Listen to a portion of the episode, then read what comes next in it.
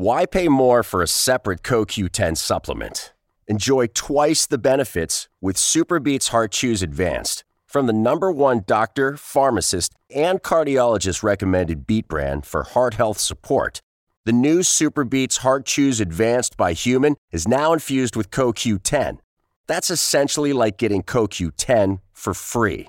Our powerful blend of beetroot, grapeseed extract, and CoQ10 ingredients support nitric oxide production healthy blood pressure, healthy CoQ10 levels, and heart healthy energy with two tasty chews a day.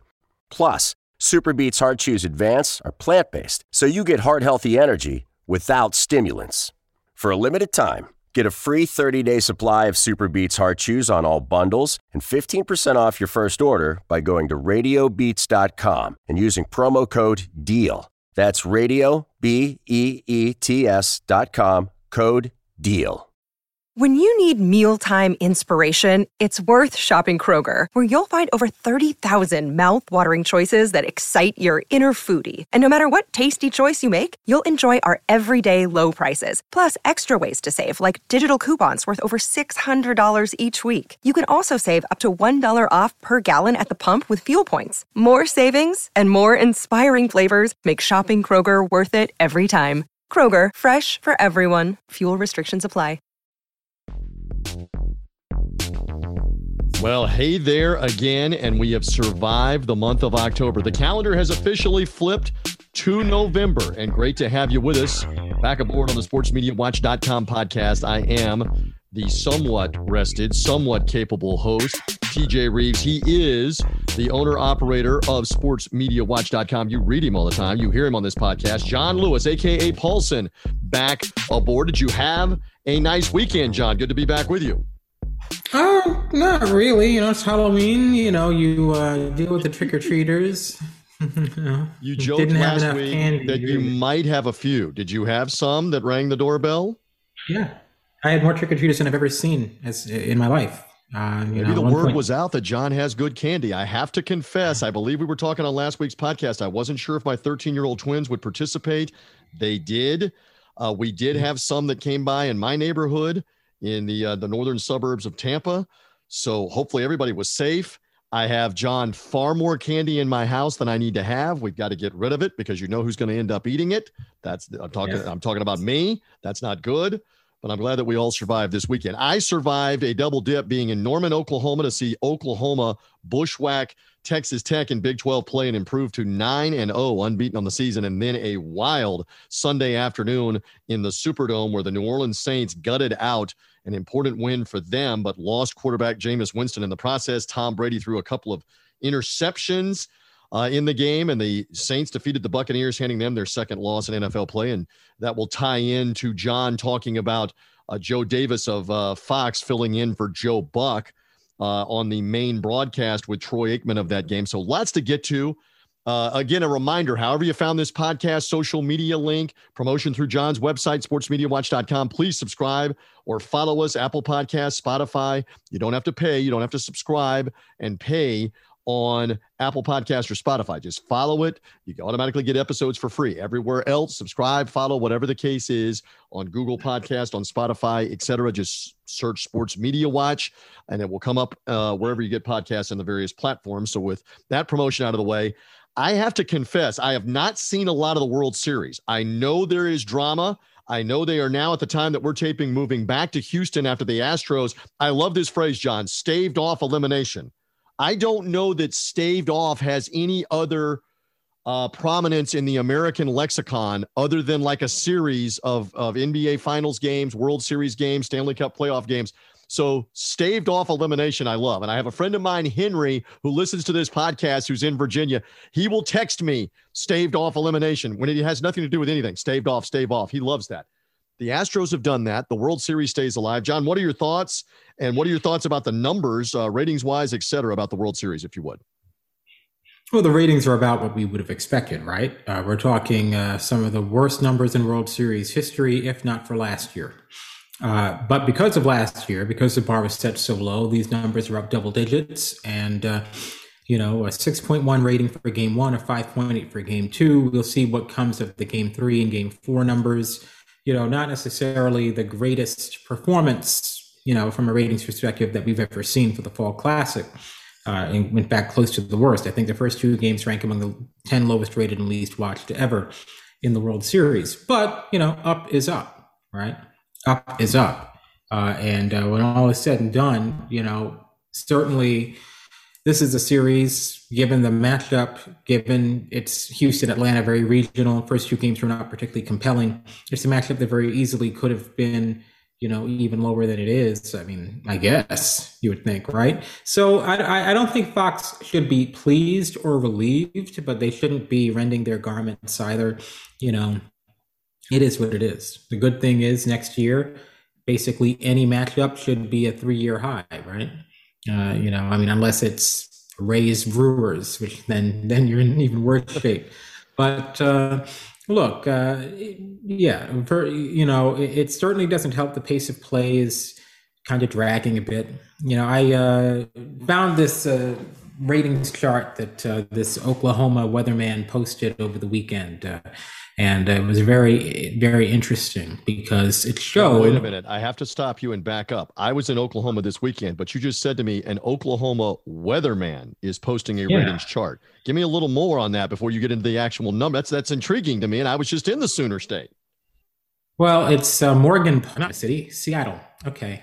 For whatever reason i saw kiro 7 and i assumed it was oklahoma city.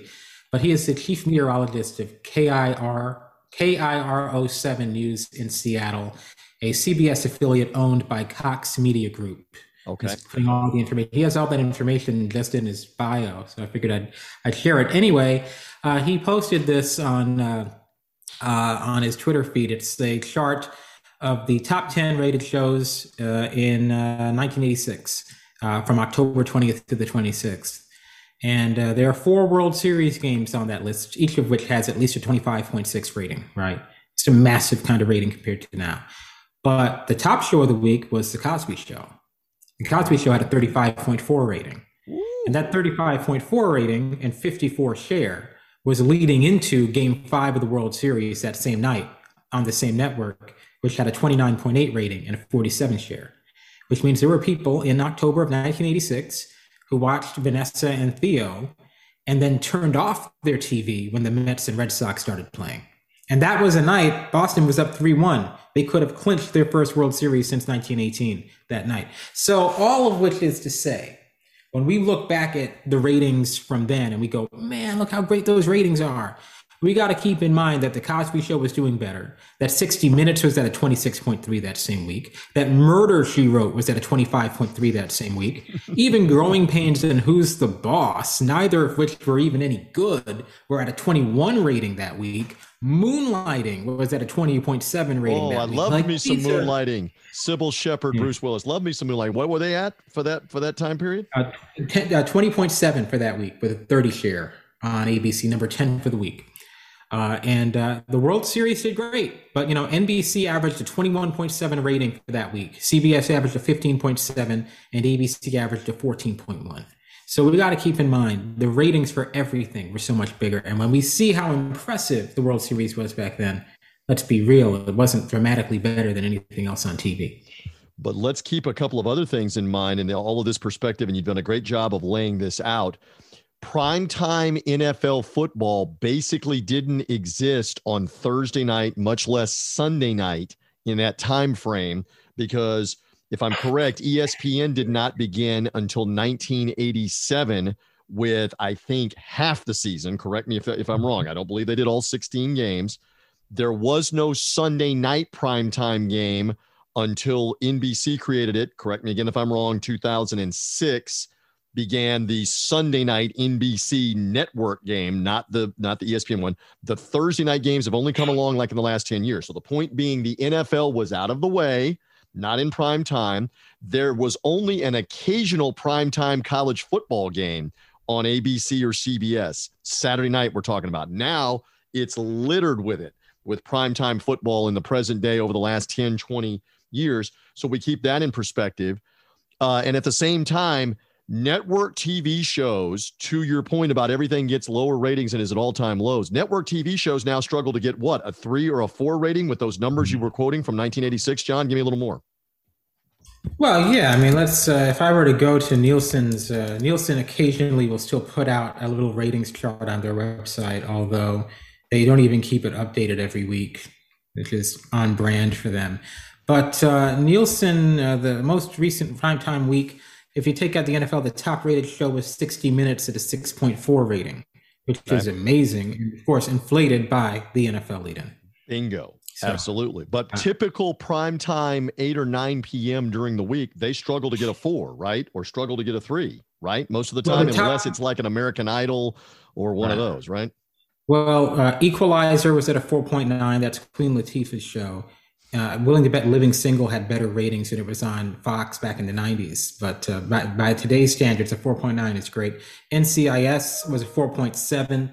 Uh, and then uh, I believe it was Chicago Fire, one of those uh, derivative Dick Wolf shows they just churn out in 20 minutes, uh, was at a 4.6.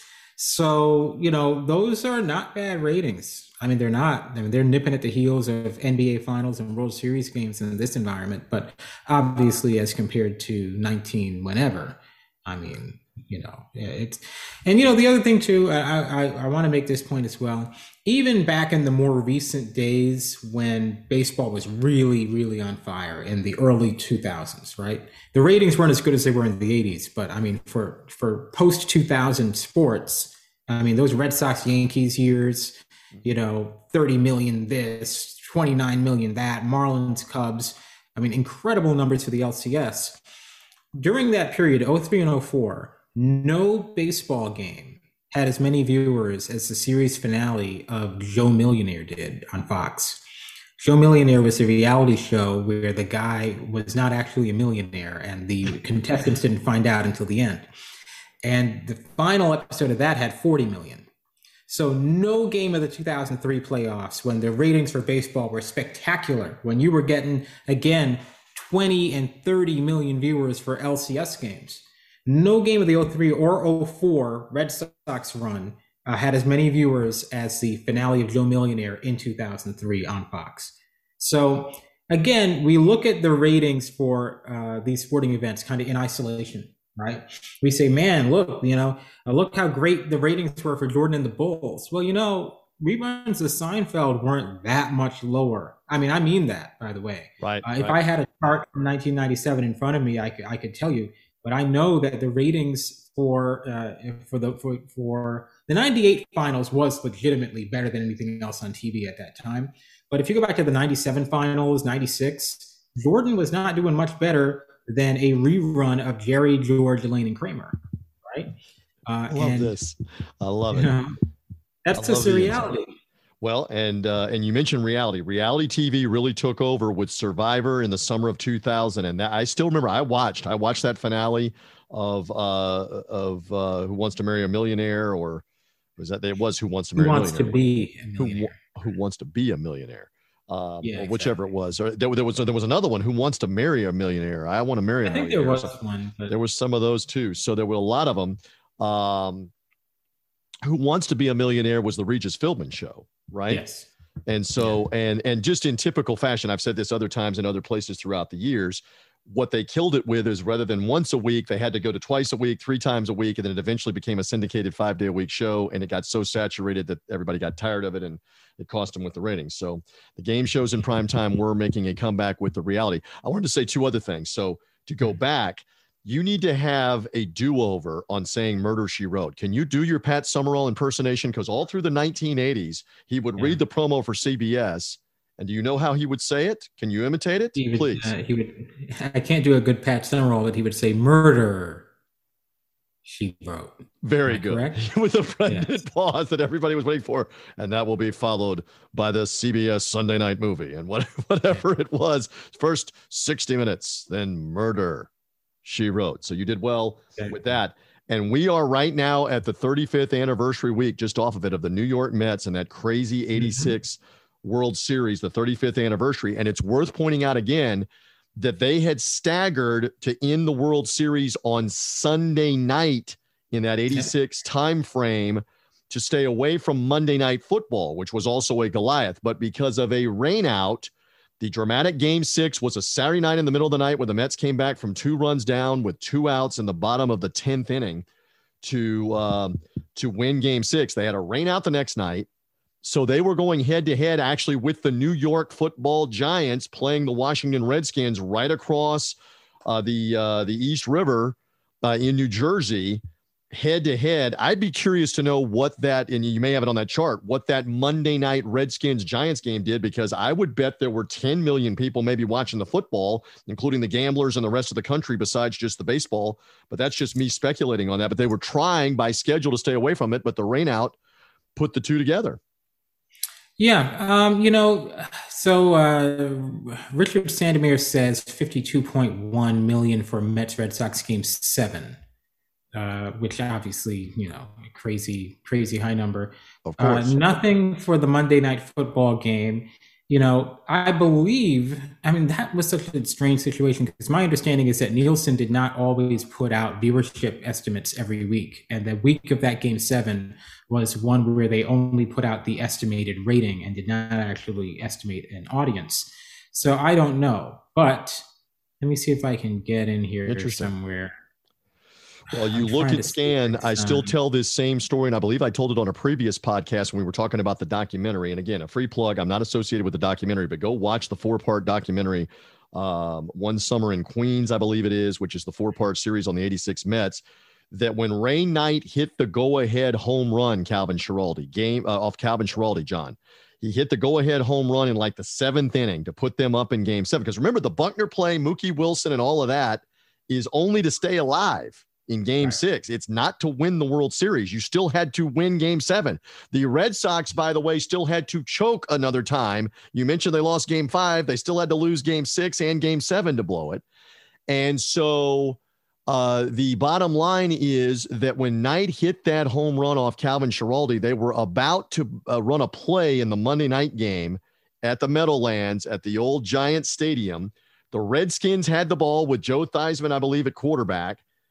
And when the ball went over the wall, there were so many people listening on the radio to Mets radio with Bob Murphy, and so many people watching on little two or three inch TVs because there were no smartphones, no whatever. They all roared at the same time, and the Redskins false started in the game. And Frank Gifford and uh, I believe OJ Simpson may have been doing the game. I don't know if Don Meredith was still there. They they made the remark because I guess they had a TV on in the booth that that false start is because the Mets just took the lead across the East River in Queens on the Ray Knight home run. It was crazy that you had a play in the NFL game affected by the World Series in the same market. So while I have that uh, that story, I know you were scanning around through the spreadsheet. Anything uh, anything good there about that Monday night game in 1986? Well, uh, this uh, contemporaneous article in the uh, LA Times says 34 million homes for Game Seven, 7.7 million for Monday Night Football, and 7.7 million homes for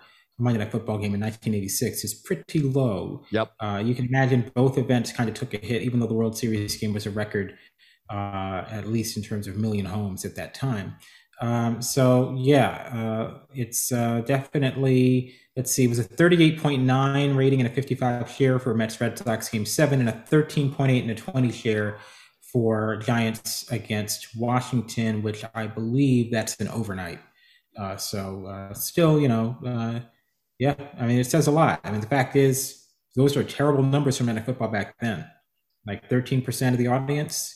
I'm pretty sure but small wonder is probably getting better numbers at that point.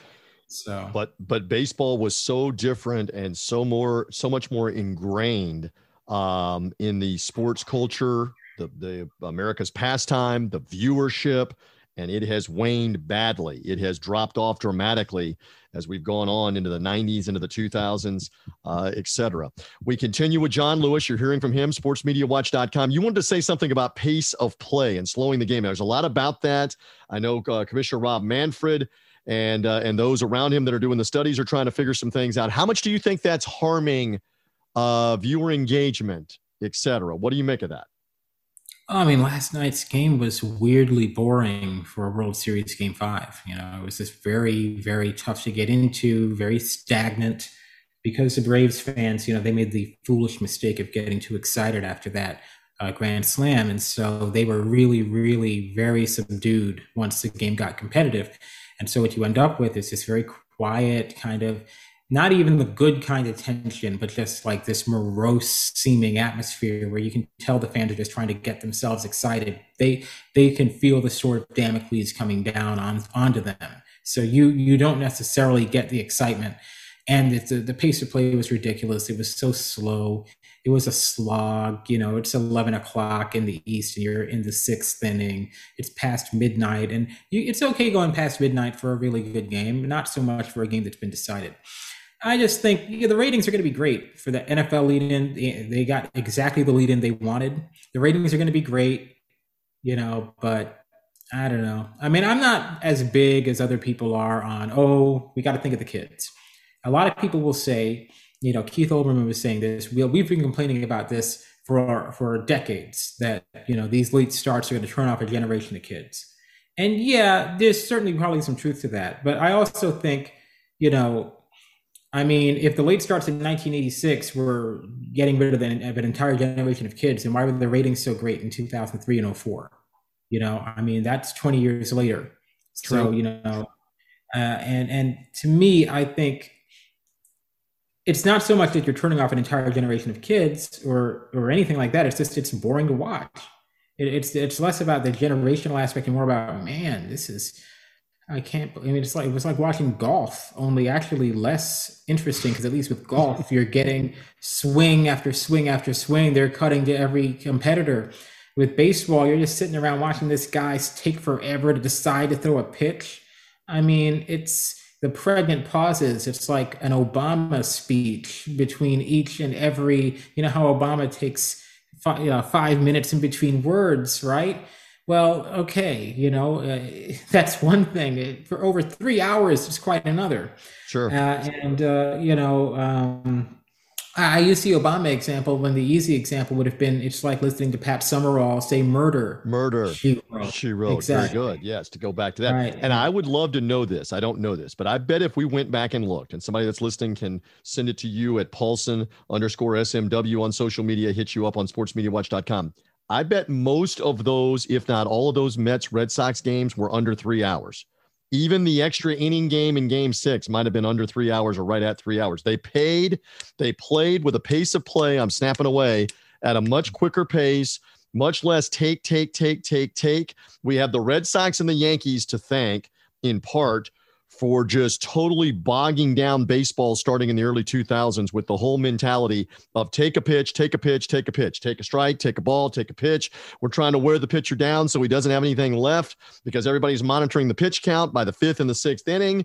Take, take, take, take, take. And it takes forever.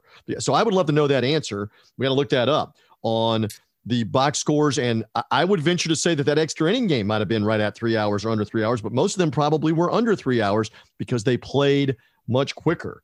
Um, and it's it's not less commercials. They were still running commercials in between innings. We know that.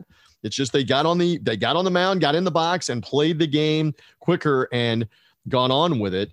So I'm just interested in that. I know you were probably scanning around while I was saying that, maybe looking for a box score, et cetera. I could see you doing that, but I'd be curious to know that answer. Well, you know, game six, the 10 inning epic with the walk off uh, error with Buckner with four hours, two minutes. Last night's snoozer wow. was four hours. Wow. Right? you know, the interesting thing is um, the, the games back then started later. I, I, said before game five had a Cosby show lead in, so it didn't start before 845. Mm-hmm. Right. That was a late start, but it was three hours, nine minutes. So it ended before midnight. Right. Yep. Uh, you know, and so these are still pretty late starts, but there's a there's a meaningful difference between ending around 11:30, 11:45 and ending 12:15, 12:30. We saw that with game 7 of the 2016 World Series. That did not peak at the end. It peaked before the rain delay. Right? It peaked at around 11:45 like 50 million viewers. There were fewer people watching when that game concluded around 12:15 because people got to go to bed, uh, and you know it doesn't matter what's what's going on. You don't want the game to go too long, right? Uh, so, you know, I mean, the late starts are not as big a deal to me. I think, uh, you know, like Game Three in 1986 was an 8:35 start, which I'm, I'm sure Phil Mushnick was losing his mind over back then, you know. But um, it was two hours and 58 minutes. So it was done by 11, what, 33, which is again, reasonable. Again, you know? that's a much quicker pace of play. Get it done, get it played, and and uh, and get on with it.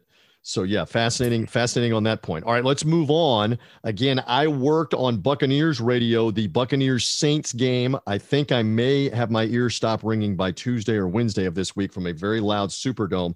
Obviously, most of the country saw the Fox lead into the World Series uh, with the coverage with Joe Davis filling in for the longtime Emmy Award winning uh, Joe Buck. Joe Buck working the World Series with John Smoltz. So Joe Davis filled in with Troy Aikman. Obviously, I worked the game on radio. I couldn't hear Joe Davis fill in. This typically, as you laid out before, was where Tom Brennaman who is now the hmm. disgraced former broadcaster at Fox, he would fill in so many years with Troy Aikman on these uh, high value, high marquee games when Joe Buck was away. Assess uh, what you saw, what you heard about it, and what others are saying about Joe Davis filling in here because of the World Series. Yeah, well, uh, before Brennaman, it was Dick Stockton as well, who would sometimes come in, in, in place of Joe Buck. You know, I thought it was interesting. Joe Davis, uh, he's 33 years old, which uh, in some corners is extremely young, and some corners, like the Lakers, it's extremely old, right? And then interesting. 33 means you're so young. Meanwhile, if you're a 33 year old NBA player, you are really, really past your prime uh, much less being a 33 year old figure skater or tennis player or gymnast or any of these things. Yep. Can you imagine a 33 year old gymnast would be like a miracle worker? Like, oh my goodness, I can't believe what this guy's doing. Long story short, 33 is really only young in this industry, uh, sports broadcasting. But you know, he's young, right? Uh, and uh, he's really the interesting thing about him to me is that he reminds me a lot of Buck. He kind of sounds a little bit like Joe Buck looks a lot like Joe Buck. And uh, I kind of wonder if Joe should be worried about his uh, his spot if he's going to get Wally pipped at some point. Because I don't know, I think there's some potential there that I haven't seen with other people at Fox. Interesting. Uh, as far I know, Ourand and Marchand in their, uh, I guess it's our, our, competitor, although you know, I don't know. Their, their yes. About, John Ourand of uh, Sports Business Journal, Andrew Marchand, so that the audience knows what we're talking about of the New York Post, have a podcast out, and they were theorizing how much longer would Joe Buck continue to do baseball, baseball and the NFL. Pick one, not the other. Uh, Joe Davis, by the way, has been doing network play by play for three or four years for Fox on baseball and major college football. Doesn't usually do the NFL. He's more of a college football guy, maybe sometimes the NFL because he also does stuff with the Los Angeles Dodgers during uh, the beginning of the football and the end of the baseball regular season as well as part of his duties. Uh, but it, it, obviously says a lot that they put him on the Buccaneers Saints game, which I'm sure was massively rated with 20, 22. We don't have the ratings in front of us uh, as we tape and release the podcast, but there were probably 22, 23, who knows, million watching Buccaneers Saints through most of the country. It says a lot that they would put him in that spot as opposed to somebody else they might use. Yeah, and remember they gave him Game Seven of the NLCS last year as well, which corresponded with the day when Buck was doing football. So uh, they clearly have a lot of confidence in him. And uh, you know, of course, by the time Joe Buck was 33, he'd already called numerous World Series, right? I think Joe had actually taken over for Summerall by that point, right? Because Joe was 26. I believe, I believe, so, yes, because uh, he would have been probably right around 2002, 2003, where you're talking about. He would have been Fox's lead guy at that point with Aikman, right, and Cris Collinsworth. And they ended up working a Super Bowl somewhere around there, taking over as the number one crew. It is a good point on that. We need to move along, shall we? It's time. Everybody's been waiting. Here we go. Love it or leave it. So you made reference to pace of play. A lot of uh, back and forth on analytics, especially in baseball, on the shift, moving defensive guys around, on pitching changes. Uh, the Braves took a, a pitcher out of a World Series game who was pitching a no hitter, John Lewis, in the fifth inning, who had only thrown 76 pitches. But the analytics Bible said the matchups aren't as good, put the relievers in and try to get the 27 outs however you can. Love it or leave it, analytics and what it has done to baseball because it obviously influences it, it, it heavily with batting, pitching, defense, all of it. What say you on analytics and and uh, the grand old game? Um, boy, I mean, it, it doesn't sound like you love it with that pause. It doesn't sound like you love it. I think these are the probably the right and smart decisions, but I'm not one of those people who, you know, I mean, I'm not, you know, analytics is the greatest thing ever and this is the way it should be. I'm not committed to it. I don't care. Either decision is fine. I'm just dropping in in October because it's on. You know what I mean? Right. I'm just dropping by for for a month of October to enjoy some some baseball games. If you want to keep the guy in for the entire game and see if he can pitch a no hitter, that's great. If you want to pull him, that's fine too. I am I, I profess uh, a complete disinterest in the analytics. Uh, uh, you know debate. I'd much rather discuss the let's go Brandon culture war than the analytics. I, okay. I, I, just don't. Don't care enough about the analytics in that part, but it is fascinating though that I'm here in the Tampa Bay area. You can see me right now. The audience cannot. I've got a Tampa Bay Rays World Series hat over my shoulder in my office while I do the show. That the Rays were the forerunners on all the defensive shifts. The Rays were the forerunners on using a relief pitcher to start the game and kind of reverse the process on pitching to the lineup with the certain guys they would want to use in the first or the second inning as an opening relief pitcher. And now everybody's doing the shift and everybody's experimenting with relievers in all kinds of crazy ways. So different teams start creating different innovations. I mentioned Red Sox and Yankees would take, take, take, take every pitch, take 30 pitches, take 50, 70 pitches in a game, and everybody now mimics that and it slows the game down. So just it's fascinating that a lot of the analytical stuff, the Rays were forerunners to using it for defense and pitching changes and things like that, and many others uh, now copy it um, as well. Go ahead, John. I was just going to say the one time I did actually care about the analytics was when the Rays uh, basically fumbled away Game Six of the World Series last year that actually was something that irritated me because that was throwing away a World Series victory out of some kind of I don't even really know why they did that. You had a pitcher. I can give you the well insight. Blake Blake Snell was the pitcher. Blake Snell was throwing a one hitter at that point, and the rationale from Kevin Cash, the manager, and again, this is an organizational thing. The rationale was his batting average against goes way up the third time through the lineup, and by by any means necessary. They were looking to get the last nine outs with the relievers, even if he's pitching a one hit shutout in a one nothing or two nothing game. They swear by the analytics and and by those numbers. Blake Snell was irate. Blake Snell never pitched another game because he was traded in the offseason for the Rays to San Diego. It is still a point of contention in this market 12 months later. What was Kevin Cash doing? But he was swearing by the analytics Bible that said that his third time through the lineup, his ERA goes way up, his batting average against goes way up. We were going to use relievers in that situation. Whatever yeah. it's worth. Well, I mean, again, that that would be, you know, when you're when you're blowing a game because of some, you know, whatever research that doesn't, mm-hmm. you know, that would be where it's a little bit more irritating. But in general, I profess uh, neutrality. I'm not anti-analytics. I'm not pro-analytics. I just don't care. Love it or leave it. Another fun one because I saw the pageantry at Oklahoma with Texas Tech with the uh, Sooner Schooner out on the field and the marching band. Are you a big guy? Love it or leave it on the marching bands and kind of the pageantry of college football. You know, the Ohio State, the marching band dots the I and a different person dots the I. You know, Florida Gator fans do the chomp and the band's doing the the, the different dance. Are you a love you love that or can you leave it with the college football pageantry? Because it's one reason why halftime takes like 22 minutes in college, literally and halftime takes about 12 or 12 and a half minutes in the NFL, and the game runs longer because they want the marching bands to perform. John, love it or leave it on marching bands and pageantry at halftime of college football. I'm gonna say I'm gonna say leave it, but I don't really mean like uh, this is another one where hey, if you like it, that's great. You know, I'm not. It's not for me, but you know, uh, it was what uh, FAMU homecoming just this past weekend. Yes. FAMU homecoming is a big deal uh, in Tallahassee. Uh, Maybe and, the uh, most entertaining marching band of them all, the FAMU 100, as they're known, and it's been that way 40 years. John, you're exactly right. For those for those who don't know, like we like to say, uh, the kids like to say, go to YouTube, YouTube it, and watch the FAMU 100 do a halftime show. It's amazing.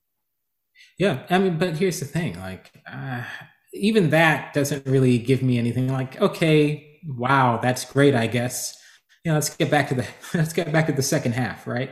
Uh, so for me, you know, the dotting the I, you know, the planting the spear at Florida State, which you wonder how uh-huh. much longer they're going to be able to do that, right? I mean, I, I don't know how much longer they're going to be able to get away with doing that, but you know, all of that stuff. Eh, yeah, I don't know. You know, I, am I'm, well. USC has any- uh, USC has Tommy Trojan come out with the sword and and right. planet. He rides in on the horse, and I mean, you you have a lot of that. But again, for the marching bands, just to tie it in, the NFL used to have marching bands at halftime, and halftime used to be longer. And then TV began to dictate we're not doing the 20 minute halftime thing for marching bands and the pros. We got too many important commercials to run, and we got to get back to the game. The lone holdout is the Washington football team. I believe this is still the case. It was the case a year or two ago. There are still members of their band. They march before the game on the field, about a half hour or 45 minutes before the game. They sit in the stands and play in one little section there during different parts. Hail to the former Redskins or hail to the Washington football team, whatever they sing now. But there were numerous teams that used to have marching bands in the NFL as recently as like the 80s, just while we talk about the pageantry. And almost none of them have it now. They don't do anything they don't do anything uh, with that. Because it's absurd. Let's just get back right. to the second half. Yes. Let's just play the rest of the game. Let's get back. Uh, let's get back or to bring out I got, Red Panda or something. Uh, yeah, Red Panda, yes, very exciting. Yes, to do to do the halftime entertainment. All right, one more because this debate came up this weekend. Love it or leave it. The shot clock is a big topic. Of course, the NBA's had a 24 second shot clock for 40 plus years. They actually got it from the ABA. The ABA was the first one doing the shot clock back in the 70s, the American Basketball Association, the second league. College basketball eventually went to a 45 second clock. They eventually reduced it to 35. It's now been reduced to 30. Uh, some believe that the shot clock, especially a 24 second clock or a 30 second clock for college, let's say, uh, does less to the game. Now, those that are analytics and stat heads say, hey, it's more possessions, it's more opportunities to shoot threes, more opportunities to score. Shot clocks. Are you a love it guy? I'm, I'm not. I'm not saying we should do without them. Are you loving the fact though that it keeps the game with many more possessions because of how low the shot clock is in pro and college basketball, men's and women's college basketball with the shot clock? Love it or leave it the shot clock, John. Real quick. Um, I think you know. Well, one, I would say the shot clock in the NBA. I think predates the ABA. I think that goes back to like the 1950s. Um, All right, we got to so, look. You might be right on yeah, that. I, will defer to you. There were like 19 to 18 games in the 50s. They couldn't keep that going. Um, I think uh, the three point uh, shot definitely was the ABA's yes, first before the NBA. And you're nodding along. Keep going. I think the shot clock, you know, is good. College having a longer shot clock, just you know, college loves to have the coaches suffocate the life out of the game, and so that's another means by which the coaches can suffocate the game, right? So, uh, you know, uh, I think the shot clock is good. I like the reset to 14 that they have in the NBA. Uh, mm-hmm. I think uh, 24 seconds is probably the way it should be across the board. 30 seconds is fine too, like they have in the women's college game. The men's college game being at 35 is ridiculous. I think they well they did move it to 30, I believe, back two or three years ago, trying to to increase the pace of play. There you go with college and college basketball about to start up uh, next week, as a matter of fact. Yeah. Uh, with all of this, here we go with the college game being added to it, being added to it, and uh, we'll see how it goes. I know we've got to wrap up this edition of the SportsMediaWatch.com podcast. Reminder again: subscribe on all podcast platforms, however you found the podcast. Uh, again, Apple Podcast, Spotify, Google Podcast. Follow us subscribe, whatever the case is. We uh, appreciate it. And we always appreciate John's insight. Read the site, sportsmediawatch.com. Conclusion of the World Series coming this week. Uh, we had a fantastic week in the NFL last weekend. I will be off to Tuscaloosa, Alabama for the primetime LSU Alabama game uh, that will be on national radio. Tiki Barber and I will do that game. I believe that's an SEC uh, broadcast on ESPN. I do not believe CBS ended up picking that up, but you can correct me on that the uh, the primetime Ohio State game. I'm curious how that did against Penn State last week. But now we get back to the bigger college games and the bigger Sunday night and Monday night games as we come down the stretch of the season. So, John, we're anxious to see and read all of that. Anything in closing before we get out of here? Uh, 20 million for uh, uh, Green Bay, Arizona. Very large audience for a mm. Thursday night game. Very large. I wanted to say I was sorry to hear about the passing of Jerry Remy. I was sorry to hear about the passing of Ernie Johnson's son, Michael uh, yep. Bob Neumeier, uh, also, and also the great Jovita Moore at WSB in Atlanta. If you grew up on WSB in the early 2000s, it was Monica Kaufman, John Pruitt, and Jovita Moore with Glenn Burns on weather. That was a pretty good team that they had back then. And uh, Jovita was just 54 years old as well and diagnosed with cancer just in April of this year. So I just wanted wow. to say all of that. Yeah. Condolences all across the board. Jerry Remy, iconic as a player and a broadcaster for those Red Sox teams that obviously won the World Series. You mentioned Ernie Johnson, uh, yeah. heart heartfelt for many years with he, his wife, his family taking care of his son. You'll see much more of that on the NBA on TNT coverage, but the outpouring was everywhere uh, for that. So thank you for hitting up on all of those. And one more thing happy 15th anniversary to the site. I know you're being modest. You don't make a big deal about this, but you've been doing this for 15 years. Congratulations. Yep, uh, 15 years as of uh, November 2nd, uh, 2006 is when I started. Uh, kind of, uh, it didn't have any particular plan to continue doing it 15 years later. Uh, but, you know, I have been doing the site now for almost half of my life, interesting. and uh, you know, uh, I think it's been interesting. I, it certainly, I would never have imagined that it would take off the way it did. And I have to give credit to uh, Richard Deitsch and Jason McIntyre, who linked to the site in its very, very early stages when it was nothing and uh, just a blog spot that I kind of, you know, created. Uh, and uh, Richard at that time actually did a write up of it in his Sports Illustrated column and uh, Jason writing for the big lead linked to it. And I definitely appreciate all the help along the way, all the people who've linked to my work or commented. I've had a lot of great commenters over the years as well. And, uh, you know, I mean, I would never have imagined 10 years, much less 15. But uh, yeah, I'm, I'm grateful it's worked out the way it is. I mean, it's definitely been, uh, you know, I don't imagine that I'll get an obituary at the end, right? But if I do, it'll be in the first sentence, you think, I would hope. Well, you know what? I maybe bigger things Sport, will be in it. Sportsmediawatch.com's got to be in there, though. You got 15 yeah. years in, my friend. Congratulations. There's a lot of websites that don't make it 15 minutes or 15 weeks. So you've been That's you've true. been banging away at it.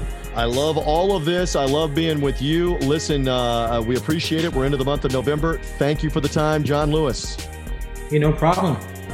Always love John Lewis's insight. Again, follow him at Paulsen, P A U L L S E N, if I spell it correctly, Paulsen underscore SMW for Sports Media Watch. Go to sportsmediawatch.com as well. We're done for now on this edition, the first November edition of the sportsmediawatch.com podcast. I am merely TJ Reeves.